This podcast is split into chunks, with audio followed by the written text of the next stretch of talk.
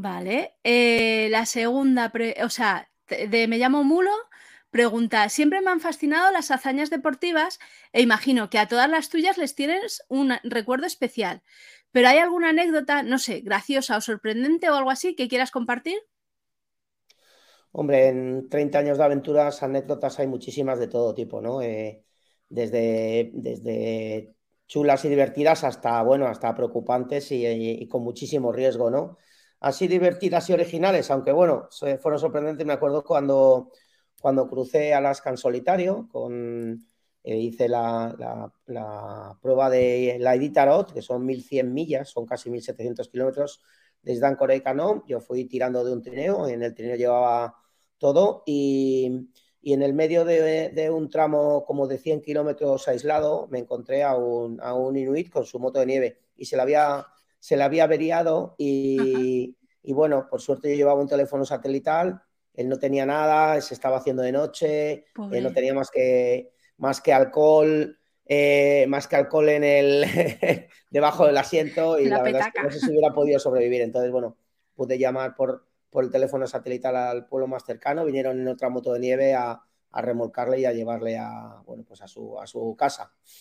Qué guay, qué maravilla. Rescaté a un inuit en Alaska. pues mira, otra cosa de la que presumir. La siguiente pregunta la, también de Me llamo Mulo y dice, ¿sitúas casi a la misma altura la preparación mental que la física para este tipo de prácticas? sí, sí. Me, me interesa mucho y confío mucho en la preparación física, pero la preparación mental, que no la entreno, por suerte, bueno, pues soy así, soy así, eh, creo que llega a ser incluso más importante en determinados momentos. No te aburres ahí de ir tú solo. No, la cabeza tiene que estar bien amueblada o mal amueblada, no lo sé. Para hacer este tipo de expediciones, eh, yo creo que es más importante incluso la fortaleza mental que la física, ¿no? pero vas escuchando la radio o podcast o tú ahí en silencio con tu movida.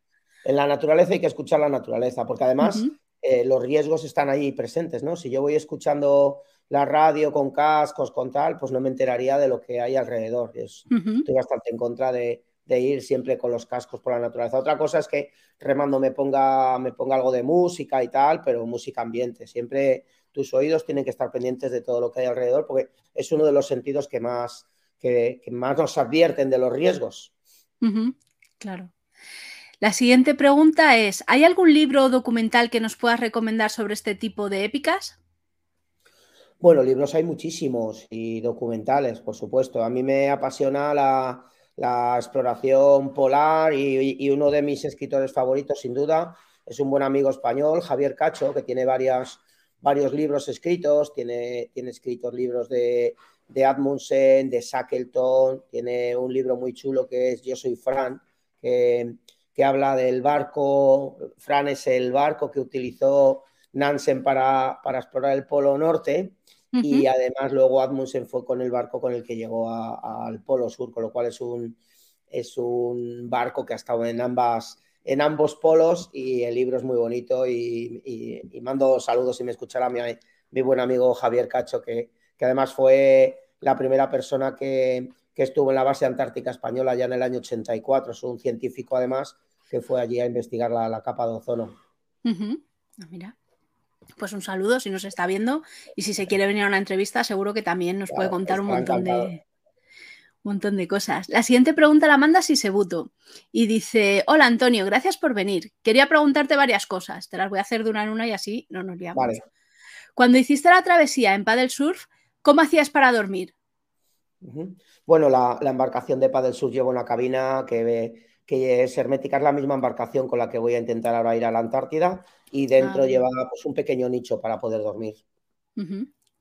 Eh, ¿Cómo te apañas cuando haces todas las cosas tú solo? ¿Llevas una mochila con todo lo que vas a necesitar? ¿Te van dando suministros por el camino? No, cuando hago las expediciones solo es solitario. Llevo cuando salgo de casa llevo absolutamente todo lo que voy a necesitar para los 20, 30 o 76 días que estuve, por ejemplo, cruzando el Pacífico. El barco, lógicamente la embarcación a remos es grande y llevo espacio para llevar comida, llevo un calentador, etcétera, etcétera. O sea, ya me preocupo yo. Cuando hago expediciones de barco, en el barco va todo y cuando hago expediciones en tierra, pues normalmente son invernales y llevo un trineo en el cual puedo echar a 60, 80 kilos de, peso entre comida y el material. ¿Y qué, cómo haces con la comida? ¿Qué comida llevas? No perecedera, entiendo. Sí, sí, llevo comida deshidratada y comida seca, eh, algo de jamón, de cecina que me trae mi madre de León, que es leonesa, y envasada al vacío, pero sobre todo es, es, comida deshidratada, que simplemente le añades agua caliente y ya la hidratas. Y luego, bueno, de dulce llevo galletitas bullón y, ese tipo de cosas. Y muy importante también, muy importante la proteína de origen vegetal. Llevo, llevo pistacho, pistacho americano, que tiene muchísima proteína y, además se ha descubierto que, es una fuente importante de, aminoácidos y de antioxidantes, sobre todo. Tiene incluso más que muchas de las frutas que no, que no conocemos. Y lo, y lo bueno es que el pistacho no se estropea, lo puedes llevar, lo puedes comer en crudo directamente sacado de la bolsa, ¿no? Que eso, sobre todo para los días en los cuales tengo que estar muy preocupado de avanzar, de progresar y no puedo estar perdiendo el tiempo para cocinar, tiro ahí de los pistachos americanos. Fenomenal. Con los guantes, o sea, te quitan los guantes para comer, entiendo. Sí, lógicamente, si voy con guantes, sí, sí.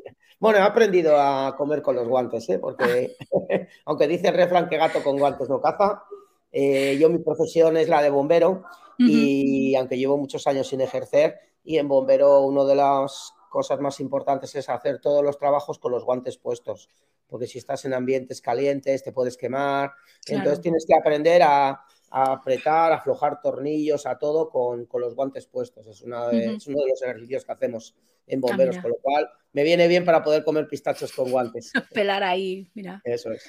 Fenomenal. Y la siguiente pregunta de esta persona es, ¿en la canoa qué usas para... Y en la... Bueno, pregunta si es una canoa lo que usas para hacer la travesía del Antártico. ¿Cómo haces para dormir? ¿Llevas mantas?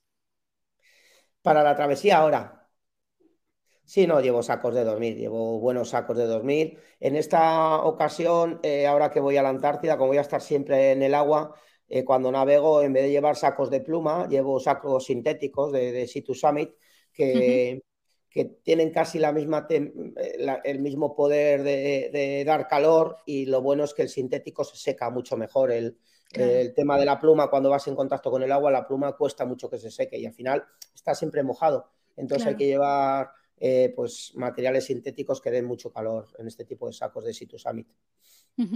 Mira, nos pregunta Cancio desde, desde Twitch, dice, ¿los pistachos los llevas tostados o crudos?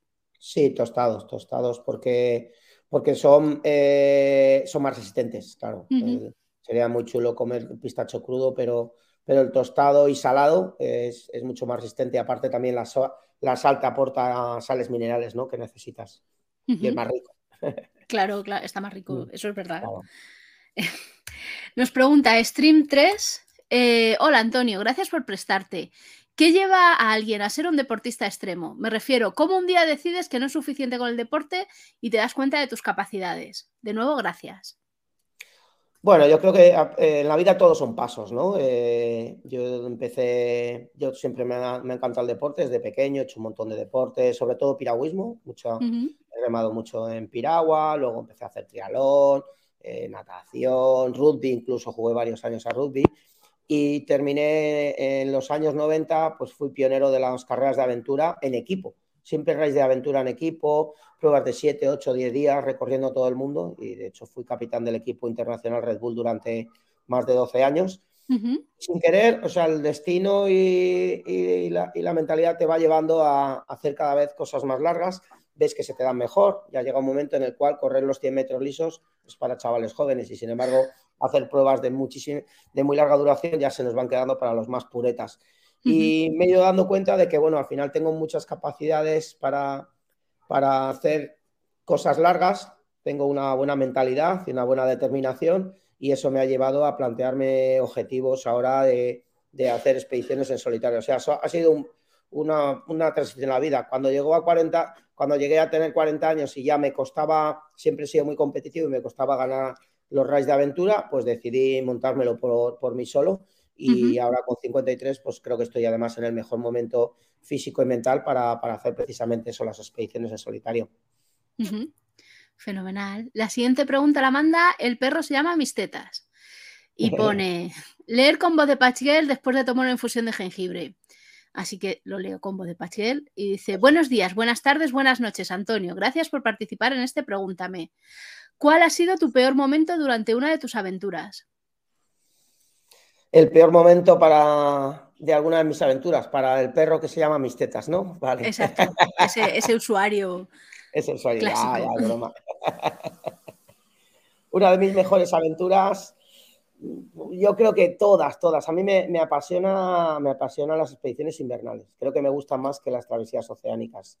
Cuando crucé Alaska, que fue así la, la, más, la más larga, la más chula, pues me encantó. Pero he hecho la Lapland Extreme, he cruzado el lago Baikal en solitario en Siberia.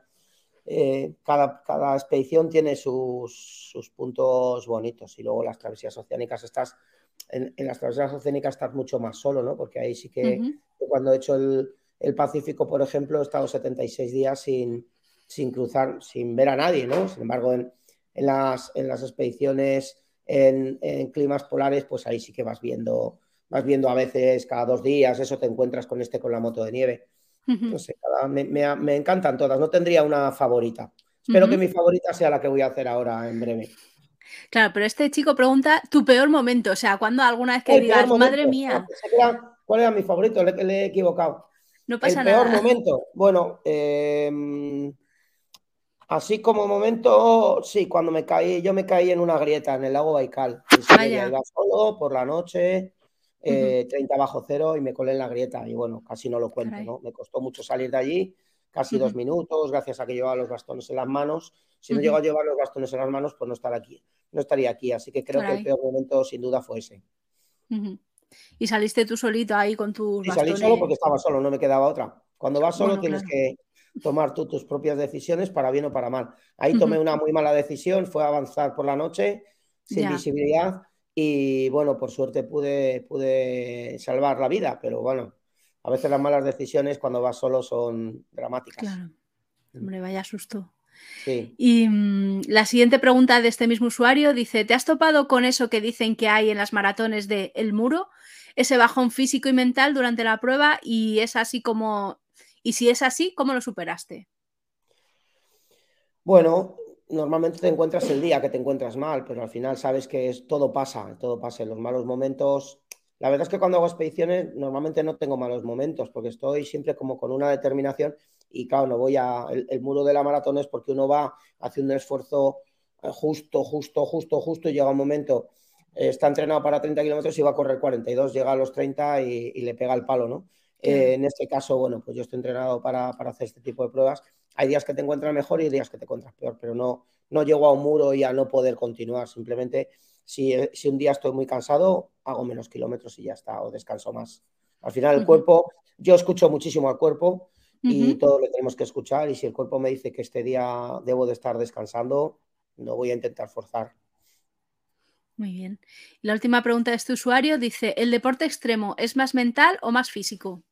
Sí, ya lo he comentado antes, es más mental, sin duda. Fenomenal. Te paso otra de... Pero no hay que abandonar la preparación física. Te paso una que nos manda Cancio, que es un poco larga. Dice Antonio, siempre veo los aventureros cubiertos de anuncios y es normal para pagar todo esto, pero ¿cuál es el proceso que seguís para conseguir un sponsor? ¿Tienes un equipo de gente que se dedica a ello? ¿Te lo guisas, te lo comes? ¿Cuánto costaría Meneame sponsorizarte? bueno, pues mira, efectivamente aquí se ven los sponsors. Eh, eh, aquí mi último sponsor, Solideo, que es una empresa de placas solares que me está apoyando recientemente. La Sociedad Geográfica Española, no es sponsor, pero tengo el apoyo de la Sociedad Geográfica Española. Antártico es el nombre de la expedición, perdón, en este otro lado. Y aquí American Pistachos, Meridiano Raíces es mi propia empresa, que es una empresa de turismo activo en la Sierra Norte de Madrid. Situ Summit, una buena, una buena empresa. Poso Visual, que vosotros los conocéis, es la productora de televisión. Y aquí tengo al Ayuntamiento de Trillo que me está también patrocinando y a Ciclolos, que es mi otro negocio, que es un hotel en la Sierra Norte de Madrid. Con lo cual, de los seis logos que llevo, dos son de mis propias empresas y lo que hay que hacer es trabajar y tener un buen negocio para poder hacer estas expediciones, porque es verdad que tengo varios sponsors.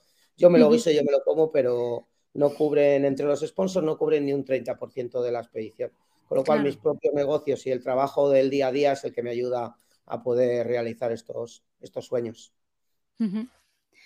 La siguiente pregunta la manda Dog Day y dice, hola Antonio, gracias por prestarte a responder a nuestras preguntas. Aquí va la mía. Además de los deportes que mencionas, que parecen destinados a superar retos, ¿practicas algún otro deporte extremo como ocio, por ejemplo la caída libre o el salto base? Bueno, he hecho de todo, me gusta tocar todos los palos, hago esquí de fondo en invierno, he hecho salto base, no, salto base realmente hay que estar muy bien preparado, eso ya no es un ocio, el salto base tienes que haber saltado miles de veces en paracaídas y tal para, para poder llegar a, ser bueno en salto base, pero sí que he hecho paracaidismo y he hecho, me gusta probar de todo, la verdad.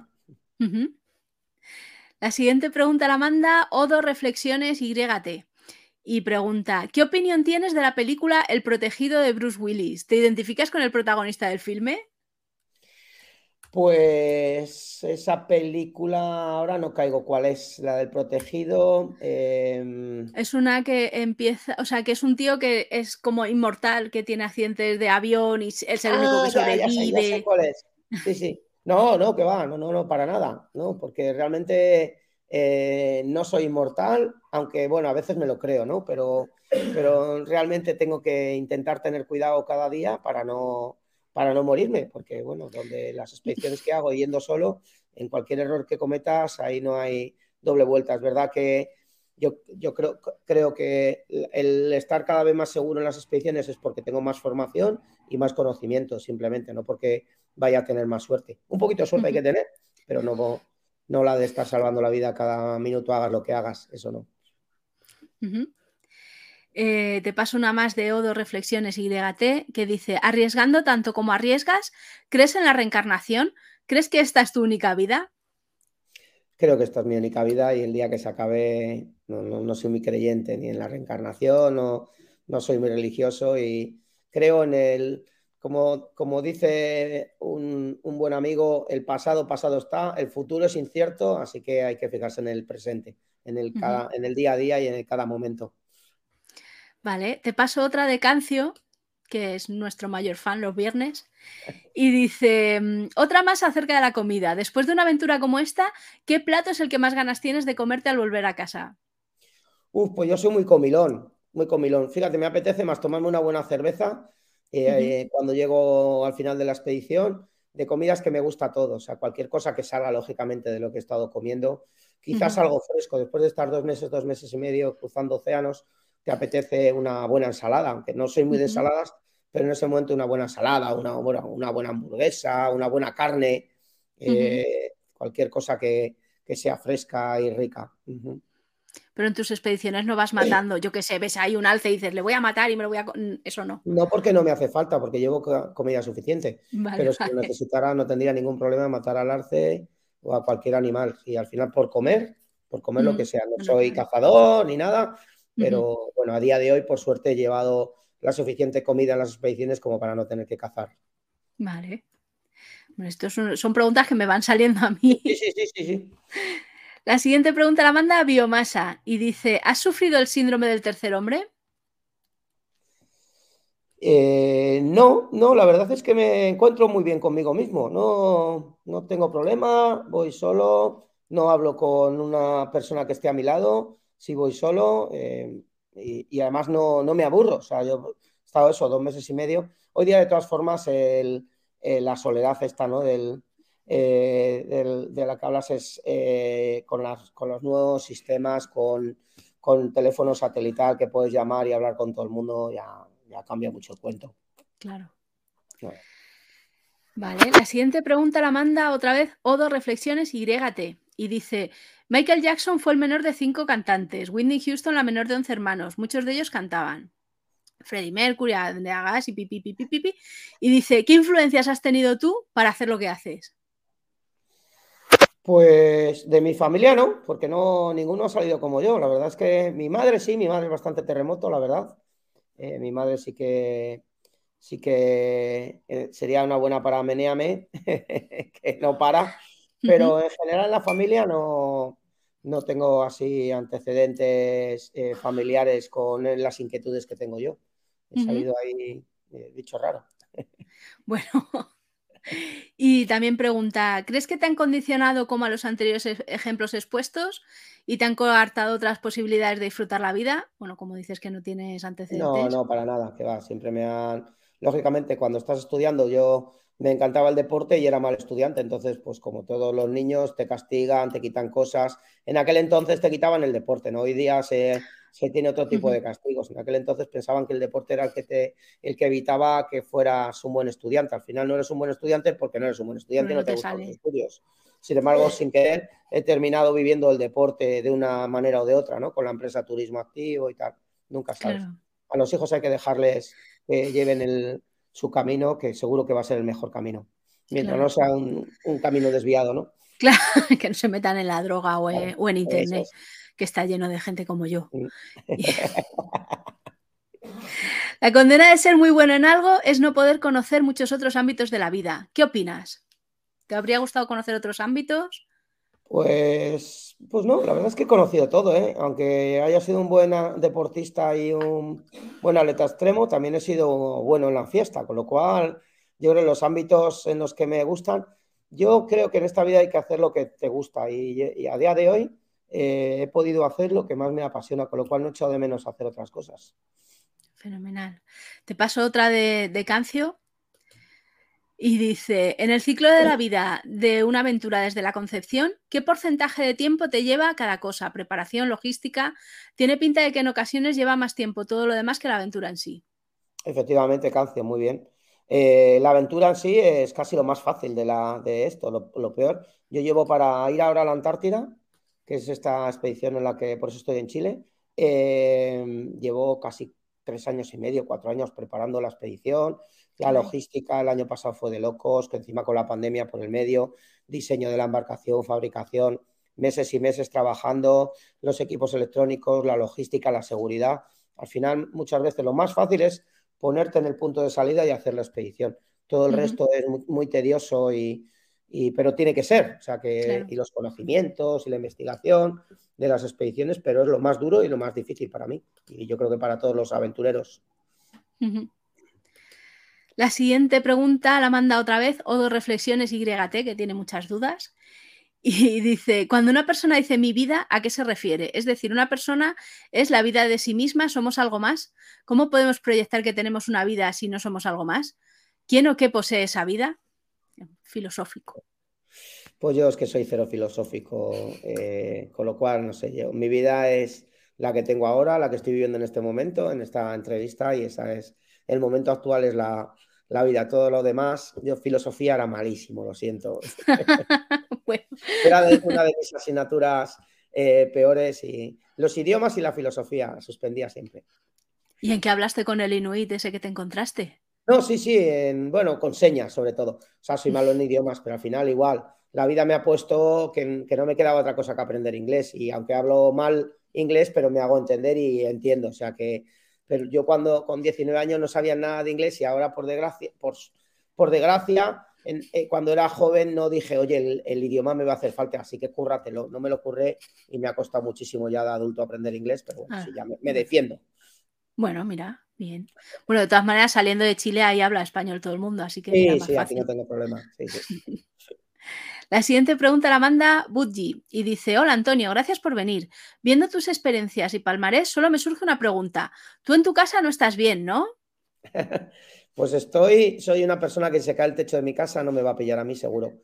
Estoy estupendamente en casa y si tengo que estar en casa, estoy. No tengo desde hace como un año, no tengo, la no tengo tele, que la tele no se atonta. Al final uno con el ordenador elige lo que quiere ver, pero, pero ciertamente estoy muy poco en mi casa. Sí, es verdad.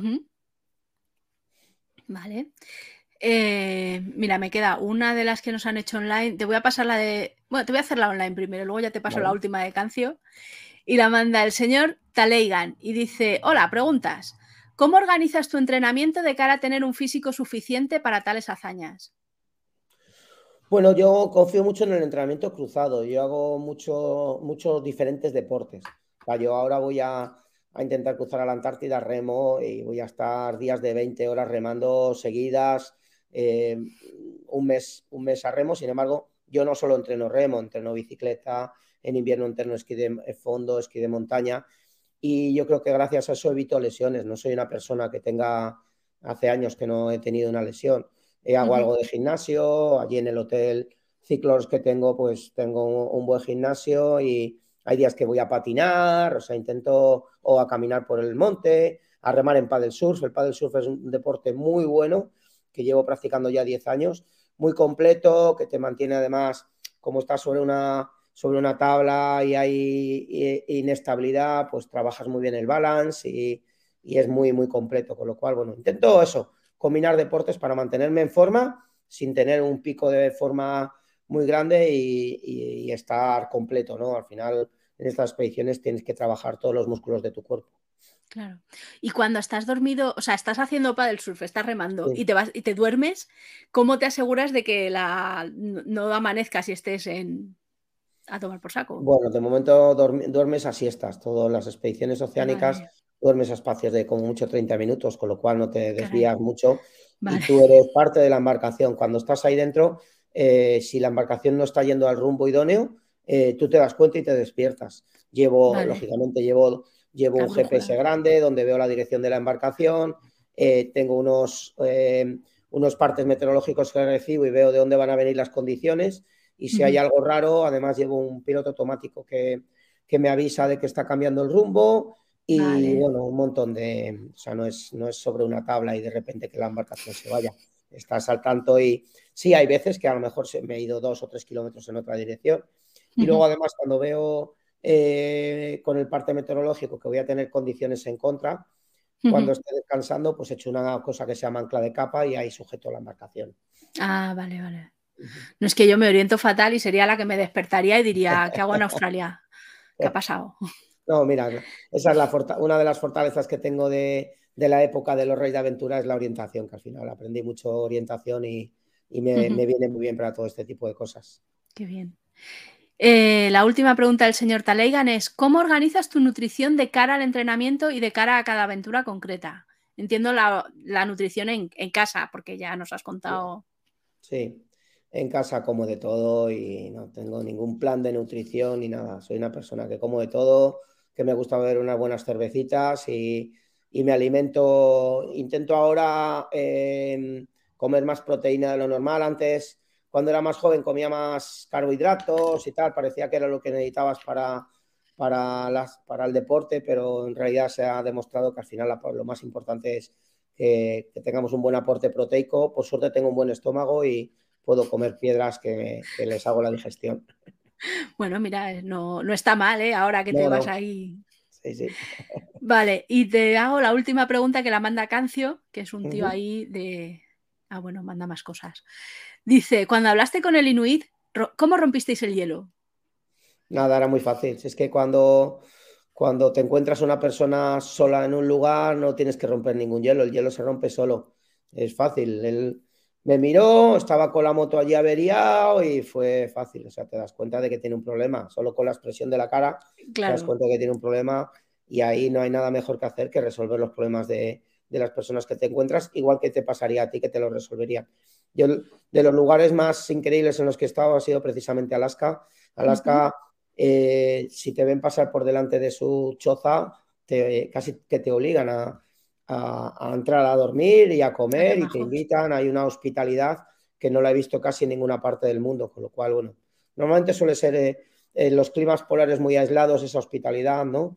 Suele ser, suele ser muy, muy, muy fuerte porque realmente, igual que tú lo necesitas, esa persona lo puede necesitar en algún momento.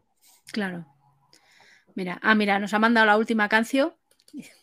Y dice, hablando de orientación, si el universo no lo quiera, te petan los sistemas, ¿tienes respaldo? ¿Toca hacerlo a lo tradicional? Eh, sí, tengo respaldo, llevo mapas y llevo un GPS y sé, sé guiarme por, por, el sol y las estrellas, sé dónde está el norte, ese tipo de recursos. No sé navegar con Sextante, que es una asignatura pendiente que tengo, con lo que se navegaba antiguamente, y quiero, quiero aprender cuando, cuando tenga tiempo, aprenderé. Pero orientarme en cualquier medio sé, prácticamente sin editar eh, sistemas de electrónicos y sé, llegar de un sitio a otro con un mapa y una brújula, es casi imposible que me pierda. Qué bien. Dice Cancio que la última es si, te, si le llevas contigo. Voy en solitario, no, no. Mira, Cancio, puedes seguirlo aquí en antoniodelarosa.net Vas a poder seguir todas las aventuras de Antonio. Y se nos han acabado las preguntas. Entonces, en este punto, a todo el mundo les, les, les, digo que hagan como un poco de teletienda, aparte de decirnos que te podemos seguir aquí abajo. Si nos quieres contar un poquito más en qué consiste la aventura esta en la que te metes. Bueno, os voy a contar eso. Sobre todo, llevo 13 años haciendo expediciones, he cruzado el Océano Atlántico y el Pacífico, como has comentado antes, y ahora voy a intentar el, el, el más difícil todavía, ¿no? Que es intentar ser la primera persona que cruce a remo y en solitario el mar de Oces, el mal llamado estrecho de Drake, ya que, bueno, el, eh, la zona que separa Cabo de Hornos, el sur de la Patagonia, de la Antártida. Eh, uh -huh. Este Drake era un, un, pirata inglés que pasó por allí 50 años más tarde que Francisco de Oces y directamente le puso, le puso su nombre y como parece que suena más bonito estrecho de Drake, pero es mar de Oces, entonces voy a intentar hacer esos aproximadamente en kilómetros, son unos mil kilómetros que separan el, el sur de la Patagonia de esa península antártica. Uh -huh. eh, en concreto, intentaré llegar a, a, la isla Elefante, que es una de las islas eh, de, del sur que pertenecen a la Antártida. Y eh, precisamente en esta isla es donde se quedó atrapado hace 107 años el, el, explorador y aventurero Ernest Shackleton con su tripulación. Él intentaba cruzar toda la Antártida, desde el mar de Weddell hasta el mar de Ross, pasando por el Polo Norte. Al final uh -huh. fue un fracaso de expedición pero estuvo más de mes de año y medio atrapado en la banquisa del, del mar de Weddell eh, hasta que su barco se hundió, que recientemente lo han, lo han encontrado. Eh, ha salido uh -huh. el Endurance ese, que además está a 3.000 metros de profundidad y está en perfectas condiciones. Y, y esa, esa, eh, ese grupo de marineros tuvieron que salvar su vida pues yendo con las barcazas de rescate. Eh, fueron desde esa banquisa del mar de Weddell hasta Elefante permanecieron unos meses en Elefante, pero lógicamente, como en la civilización les habían dado ya por muertos, lo que hicieron fue navegar desde Isla Elefante con una pequeña barcaza, la James Kerr, que era esa barca de, de, de rescate, navegar hasta Georgia del Sur. Eh, esos son aproximadamente 1.300 kilómetros, ahí en aquel entonces iban lógicamente con sextante, y esa expedición es la que yo quiero hacer como segunda parte de la expedición. Navegar uh -huh. desde Elefante hasta Georgia del Sur, esta vez poniéndole una pequeña vela triangular a mi, a mi barquito y una vez que llegue a Georgia del Sur, al igual que tuvieron que hacer ellos, llegaré a la costa oeste, que es inhóspita, llena de acantilados y no hay, no hay civilización ni nada, cruzar uh -huh. la isla desde el oeste al este por, por tierra, con esquís, por los glaciares, son aproximadamente 50 kilómetros, para llegar a la costa este donde están las bases balleneras hoy abandonadas y es donde, donde tuvo que llegar Shackleton. Esa sería ah, la, la, expedición uh -huh. completa. Entonces, en antonio de la la gente me, me puede seguir, eh, habrá un mapa interactivo, eh, yo llevo un dispositivo satelital que marca mi posición y ahí toda la gente me podrá, me podrá seguir. Ah, mira. Y luego ya te recogen o te vuelves nadando sí, claro. a España. Para toda esta expedición la hago, hay un barco que viene filmando un documental para Amazon vale. Prime y, y, y, claro, necesita imágenes desde el exterior. Y esa claro. misma embarcación que me va a ir siguiendo en la expedición y que en un momento dado eh, si hubiera, si hiciera falta un rescate, sería la embarcación que me rescataría, porque en, en, el océano Antártico no hay navegación, apenas hay ningún barco. Con lo cual, uh -huh. la única manera posible de tener un rescate sería llevar tu propio autorrescate, como en este caso, y uh -huh. esa embarcación es la que me traería el barco y a mí mismo desde Georgia del Sur hasta, hasta otra vez hasta Puerto Williams, el puerto de partida uh -huh. y llegada de esta expedición en, en el sur de Chile. Fenomenal. Pues nada, te deseamos muchísima suerte. Muy bien, estupendo. Estaremos atentos ahí uh -huh. a lo que surja. Genial. Y, y, nada, que me muero de envidia. Bueno, pues nada, estáis invitados a seguirme y así sois parte también. Llevaré un chat y de todas formas por las redes sociales, Antonio uh -huh. de la Rosa Spot, en, en Instagram y en Facebook me podéis me podéis encontrar y las redes sociales hoy día es la mejor manera de estar al tanto de, de lo que hacen los demás, ¿no? De la Rosa Sport. Sí, guion bajo Sport. Vale, Antonio de la Rosa, guion bajo Sport. De todas formas, si se pone Antonio de la Rosa, aparezco creo que el primero. Vale. Eso es, eso es, el Instagram. Vale. Hombre, también porque te sigan los meneantes que sí, seguro que están living claro. también. Sí, sí, a Así seguirme, que... meneantes. Muy bien, pues nada, eh, mucha suerte. A los demás meneantes les vemos la semana que viene, en viernes. Uh -huh. y, y, nada, gracias por venir, Antonio. A vosotros, muy bien, que vaya muy bien el programa y hablamos en otro momento. Chao, chao. Fenomenal, gracias, chao.